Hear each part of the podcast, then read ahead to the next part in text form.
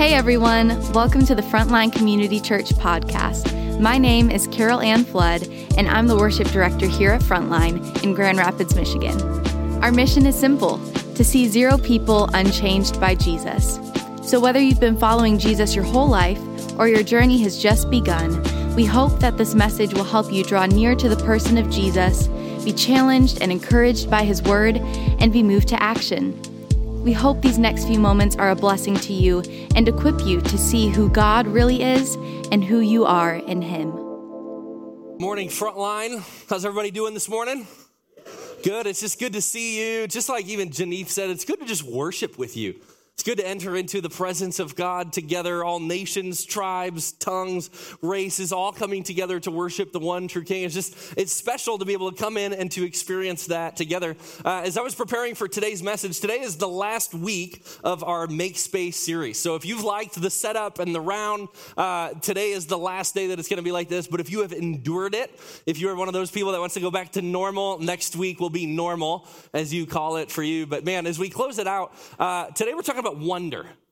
So we're talking about awe. We're talking about the Holy Spirit and what, what God is cultivating, even in us as a people and as a church here, and what it looks like to make space for Him. So as I thought about, man, top, top three biggest experiences that I've had in my life that have changed me. The first one is this. I'll show you three different pictures. The first one uh, is a conference I went to. It's called the Passion Conference. If you've been around here, you've heard me talk about this before, but this was so meaningful to me. I went as a college student, and there the gospel was preached, and that was when I really gave my life to the Lord.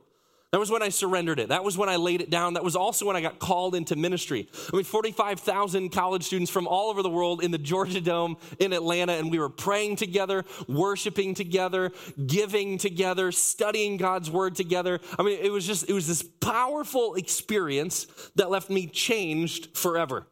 Experience number two, if I had to pick three, experience number two that changed my life forever, that would be my wedding day. The day that, you know, Shannon got to walk down the aisle. And, you know, for those of you that have done that or experienced that, you know it's like you can't prep for that. You don't know what that's gonna feel like. It's like I'm not a big crier, but all of a sudden, like tears start welling up. You see the doors open, and she starts walking down with her dad, and the tears in both of their eyes. It's like that's an experience. Your wedding day and a marriage will change you. It just changes you forever because of the experience, because of how powerful that experience actually is. The third one uh, is this one. This is Judah at his cutest.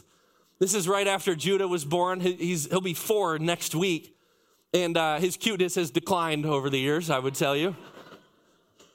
But man, I mean, being being in that room, being in the hospital room, you know, I, when I tell people I act like it was an arduous day for me, it wasn't. It was awesome. I mean, I I laid on the couch, I took a nap, I watched NFL. I mean, it was like it was it was a great day. And then they woke me up at the end. They're like, "Hey, your wife's about to give birth to your son. Do you want to engage here with us?"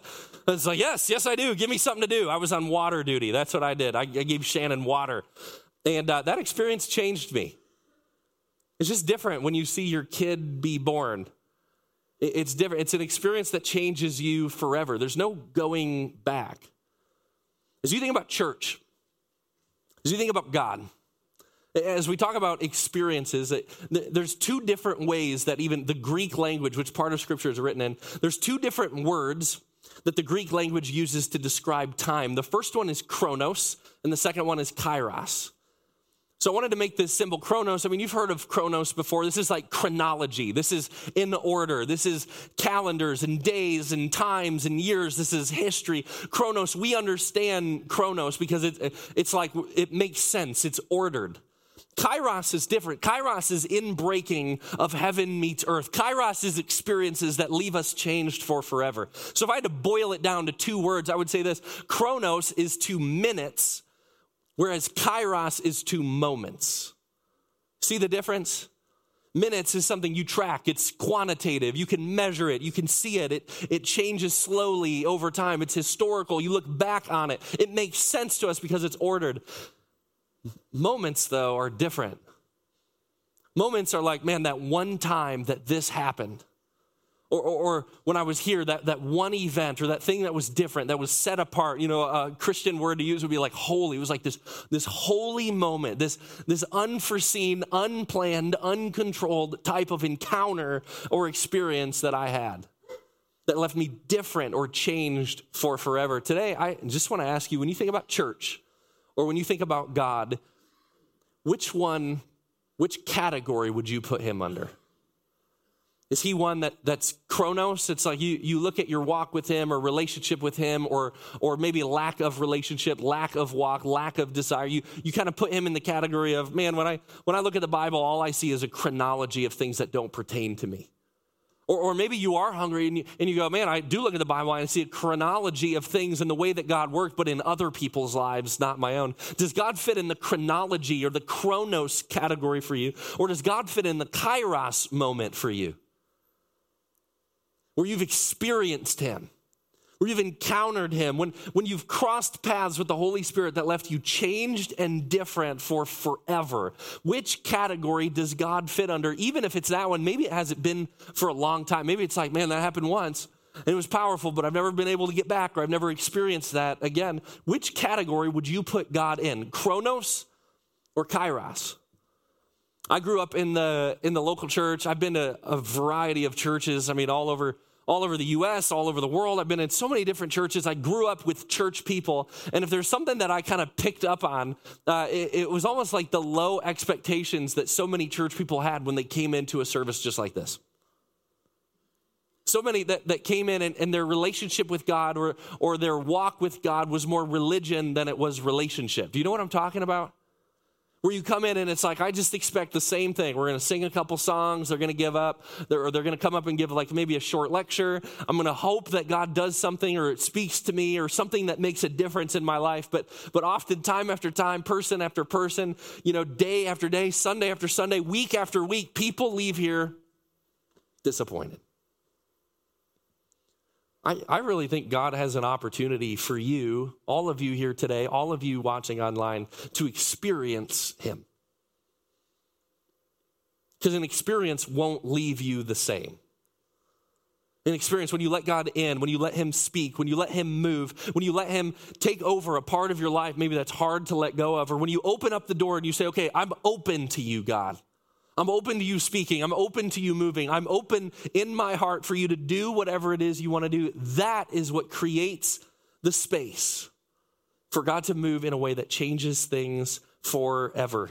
God gives us the opportunity to experience Him fully, but just honestly, many of us choose not to. It's way too easy to walk in. I'll be the first one to describe my own journey. It's way too easy to walk in and go, I'd rather just stay in my spot.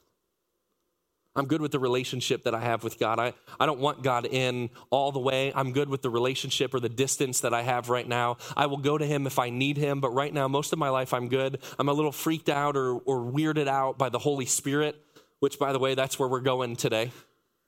Maybe I'm weirded out or, or nervous about that. Maybe I'm not necessarily open to that. I don't come from a tradition, even in the church, that would lend itself towards being open to that. But man, what, what if God has set the table for you to experience Him fully in a way that leaves you changed forever? Would you actually be open to it? Would you actually want it? Or are you too comfortable, too content, too afraid, too nervous, too hurt? Too broken, too far gone. I think God has an invitation for all of us to experience Him fully if we will actually lean in. Uh, as we've talked about this series, it's called Make Space because the Israelites moved throughout the desert when God led them, He rescued them out of Egypt. He was bringing them to the promised land. And so they set up this. This is why we have this tabernacle here. They set up a tabernacle right in the middle of their community because they wanted to experience God. They wanted Him to dwell right among them. And so, so they built this per God's instructions. They built this tabernacle. They would see the cloud that would come in. It would hover over top of it. It would fill the tabernacle. Moses, their leader, would enter into the tabernacle and he would come out and he would have a message. He would be changed. He would look different. God did so much work through the tabernacle, but it wasn't even through the tabernacle. It was just because of his presence. So when we close this series up now, what, what we're talking about is just the Holy Spirit. The same Holy Spirit that was alive and active and well in Scripture is alive and active and well today, and He has something for you. But let's go back and let's read part of Moses, uh, part of his story, or part of this encounter that he had with God up on the mountain. And it starts off like this. So, Exodus 33, verse 16. How will anyone know? He's saying this to God. How will anyone know that you are pleased with me and your people unless you go with us? That was his question. How will anyone know, God? Here he is, he's on top of the mountain and he's saying, How will anyone know unless you are a part of us, unless we get your presence? Because apart from you, we look like everybody else, but with your presence, God, we look different.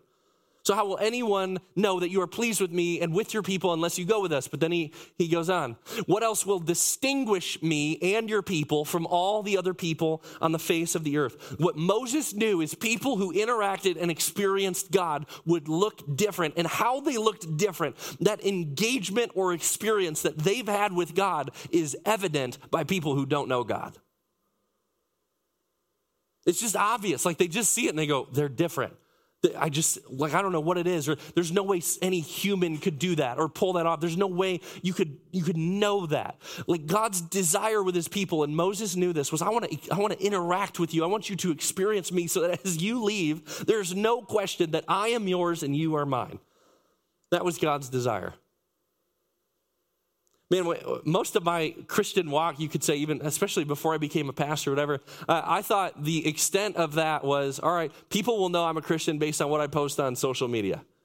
I don't really have an Instagram. I tried it once. This was my first ever post. This just cracks me up. First one, best way to start the morning. Only thing missing is non coffee. Who cares? I was like, is this what you've chalked it up to, God? Like, is this what I'm supposed I'm just supposed to be different, look different, look at my coffee and my Bible and go Jesus with the hallelujah hands? I think what God wants is, is more than that.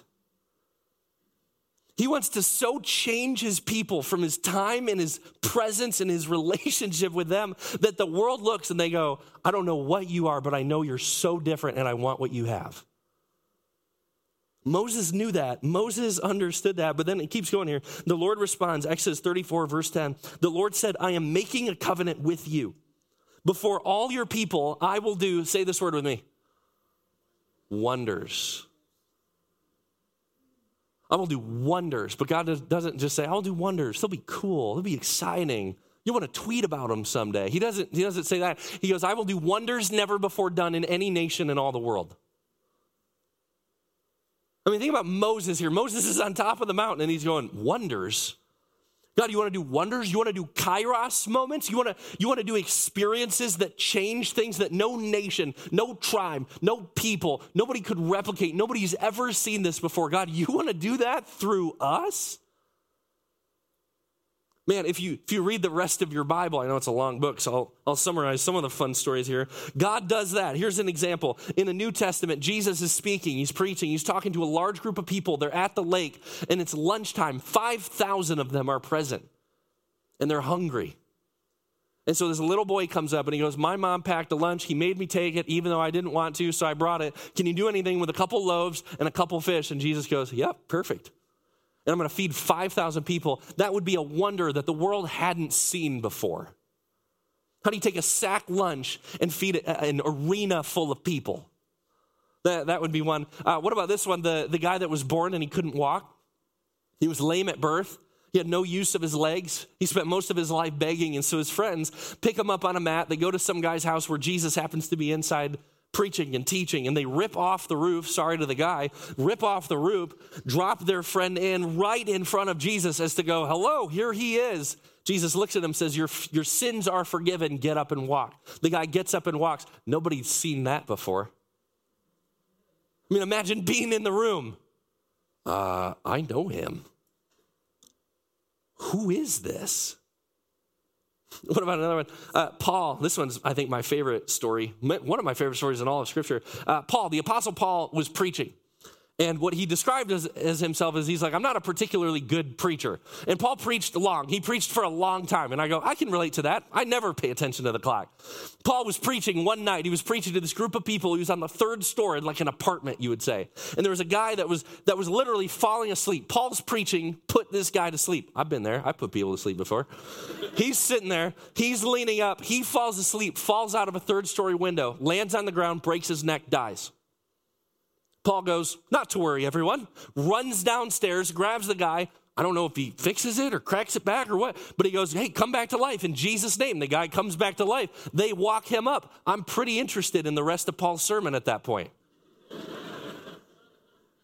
I didn't see that one coming. That's a unique illustration. But that's a wonder that had never before been seen. What about Lazarus? Jesus' dear friend who dies Jesus didn't get there quite in time. He dies, he gets buried, he's in the tomb, and what the text says is he stunk. And Jesus weeps and he mourns over the loss of his friend, and then he brings him back to life. Here's a question Did he still stink? I mean, can you imagine the rest of the people? I mean, obviously overjoyed that your friend came back to life, but you're like, what just happened? Who are you? When God said to Moses, I want to work through you, I want you to experience me because my people are set apart. I will do wonders, I will do works, I will give signs, things that point to me that the world has never seen, that they can't explain, that they can't dismiss. I'm going to do them through my people, and I'm going to call people who don't have a relationship with me to myself. I'm going to invite you to be a part of that process. What an incredible invitation that God has for us. Because the same Holy Spirit that was alive and well and active in the time of Moses or in the time of Jesus or today, he's the same. God's desire for you is that you would just encounter him, that you would experience him, that you would see how amazing he is, how good he is, how kind he is, how loving he is, and how powerful he is. That he could actually do something through you, wonders like no one had ever seen before, to call others to himself my story. I've said this to Brian so many times, our senior pastor here. I've said this. I went, I have no pedigree to speak on the Holy Spirit. I've been afraid of him most of my entire life. I, I didn't grow up in, you know, what many would call like a Pentecostal church or a, a church that, that demonstrated or displayed stuff. I, I didn't grow up. It was kind of like, well, that's weird. That makes me uncomfortable. No, thank you. I, I don't know. I don't know what to do. It sounds like a lack of control. I prefer to be in control man, I, I, just, I'm hesitant to that. But, but what has happened over the years is even as I've been in different churches, there are some people who get it, who have experienced God. And then there are some that's kind of, they, they just play the Chronos type of, of following Jesus. I just show up, I do the thing, I check the box. And I went, that's not getting me anywhere. God, I want to experience you. I just want you. I don't care how dumb I look or how insecure I feel or uncomfortable it is. I don't just want to live my life without you. I don't want to get to the end of my life and look back and say, the Holy Spirit was never invited into any of it. I don't want to say that. But that, leads me to this I mean, to this statement the Holy Spirit will show up where he is welcomed. The Holy Spirit is not on the SWAT team. He, he doesn't go first and he goes, Let me kick the door down and then we'll get everybody else in. That's not his style. You know what the Holy Spirit style is? I'm still here. I'm available. I love you. I'm not weird. I don't want to freak you out, but I want to bring something inside of you to life.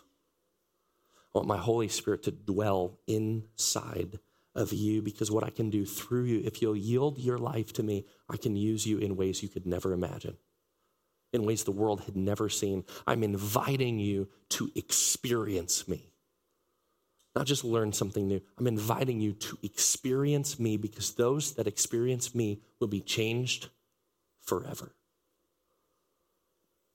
That's the invitation that God has. The Holy Spirit will show up where he is welcomed. Is he welcome in your life? Have you opened the door to his knocking? Many of us are aware of it, but it also requires action. Paul says this in Romans chapter 15, verse 18, the same guy that puts people to sleep and brings them back.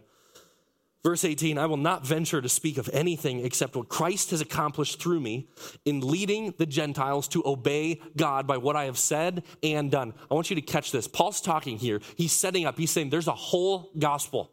There's a full gospel that you can that you can have. There's a message in its entirety that I am that Paul's saying, I'm here to give you. And I want you to notice he's starting to point out the pieces of the Trinity. He said, what Christ has done, what God has done. There's God the Son, there's God the Father, but then building up to it by the power of signs and wonders through the power of the, say it with me, Spirit of God. He adds the third one. Most of my life, this is how I've treated the Holy Spirit, or this is how I've treated the Trinity, I should say God the Father, God the Son, God the Holy Scriptures. Scriptures are important, but the, the third person of the Trinity is the Holy Spirit. And if we want to experience God in the fullness that He offers and makes available to us, it requires all three. Are you open to that? Do you want that? Have you expressed that? More now than ever, I am understanding Moses. When he's on top of the mountain and he's saying, God, I don't want a map. I don't want instructions. I don't want a template. I don't want an outline. I, I don't want a billboard. I don't want any of that, God. I want you. Because when you show up, everything changes. Everything's different. I want to experience you. We need to get to the place where we have the same prayer. God, I, I, don't just want you for what you can do for me, I want you for who you are. And I'm willing to open my heart, open my life, open myself or my wallet or my home. I, I'm willing to open up everything to you so that I might fully experience you. And it's not just for the sake of us, it's also for the sake of others around us, for those that we live among. God doesn't just want you to remember Him, He doesn't just want you to remember Him. It's not just, He wants you to experience Him in His fullness, His holiness, and His glory. He, he wants you to experience Him fully, but He will not force himself. If we finish the story, Exodus 34, verse 29, it says this When Moses came down from Mount Sinai with the two tablets of the covenant law in his hands, he was not aware that his face was radiant because he had spoken with the Lord. This part just blows my mind. Because what Moses just got done saying to God on top of the mountain is, I want to experience you. I want to experience you, God. I don't want a map. I don't want a book. I don't want, I don't want anything other than you. I want your presence, God. And, and he knew it was for the sake of other people who didn't know him. As he's walking down, his face just starts glowing. It's like shining. You know where we also see that in scripture? It's Jesus, the Mount of Transfiguration. Jesus brought three of his disciples up. He conversed with Elijah and Moses on the mountain, and it says his face was gleaming white. As Moses was in the presence of God, he walks down the mountain, and I just picture, like, man, the closest thing I can think of is like Iron Man with his brights on. Like, he walks down, and everybody around him is like, uh, are you seeing what I'm seeing? It's glow. It's like, is this, is there, is it radioactive up there? Is there uranium up there? Like, what is it with Moses? They were terrified of him. They were terrified. The act, what God had done with Moses on the mountain, Moses wasn't even aware of how different he looked. Isn't that true? When we allow God in and fully experience Him, sometimes we're unaware of how we look to other people. But man, what God does is He brings people in, it's attractive to them. What people don't want, even coming here at our church, they don't care about skinny jeans on the stage. They don't, they don't care about an awesome band or super cool lights or great social media presence or what, what people, what lost people want to know is, is God still alive? Is he real? Is he what I've been told? Like this thing that all of you do, is it real? Or are you all just pretending? That's what people want to know when they come in. That's what God wants them to know that He is real, that He is alive, that He's well, that He's working, that He is madly in love with you. And He invites us to be a part of reaching others for Him. Stumbled upon this quote this week. Cody sent it to me on our staff. Uh, it's in this book by Stephen Elliott. It's called By Signs and Wonders. It says this The church has become anemic in its evangelistic efforts because of our fearful de emphasis on the person and the work of the Holy Spirit. Let me paraphrase it. So many church people are afraid of allowing the Holy Spirit in that they don't do it, and the effect is we're reaching less and less and less people with the gospel. We can't be a church that does that. We can't be a people that does that. I certainly don't want to be a pastor that does that, that de emphasizes the work of the Holy Spirit, that talks down, that acts like they don't need. I'm desperate for them. Because when the Holy Spirit shows up, things change. Chains fall off. Healing takes place. Marriages get restored. Things that we've just written off as just dead, they're gone, they're done, they come back to life. When we let God come in and experience Him in His fullness, things change for eternity.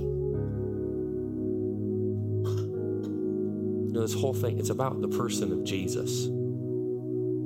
This isn't like, oh, a bunch of Christians get cool, weird, magical powers and they just do. No, it's none of that.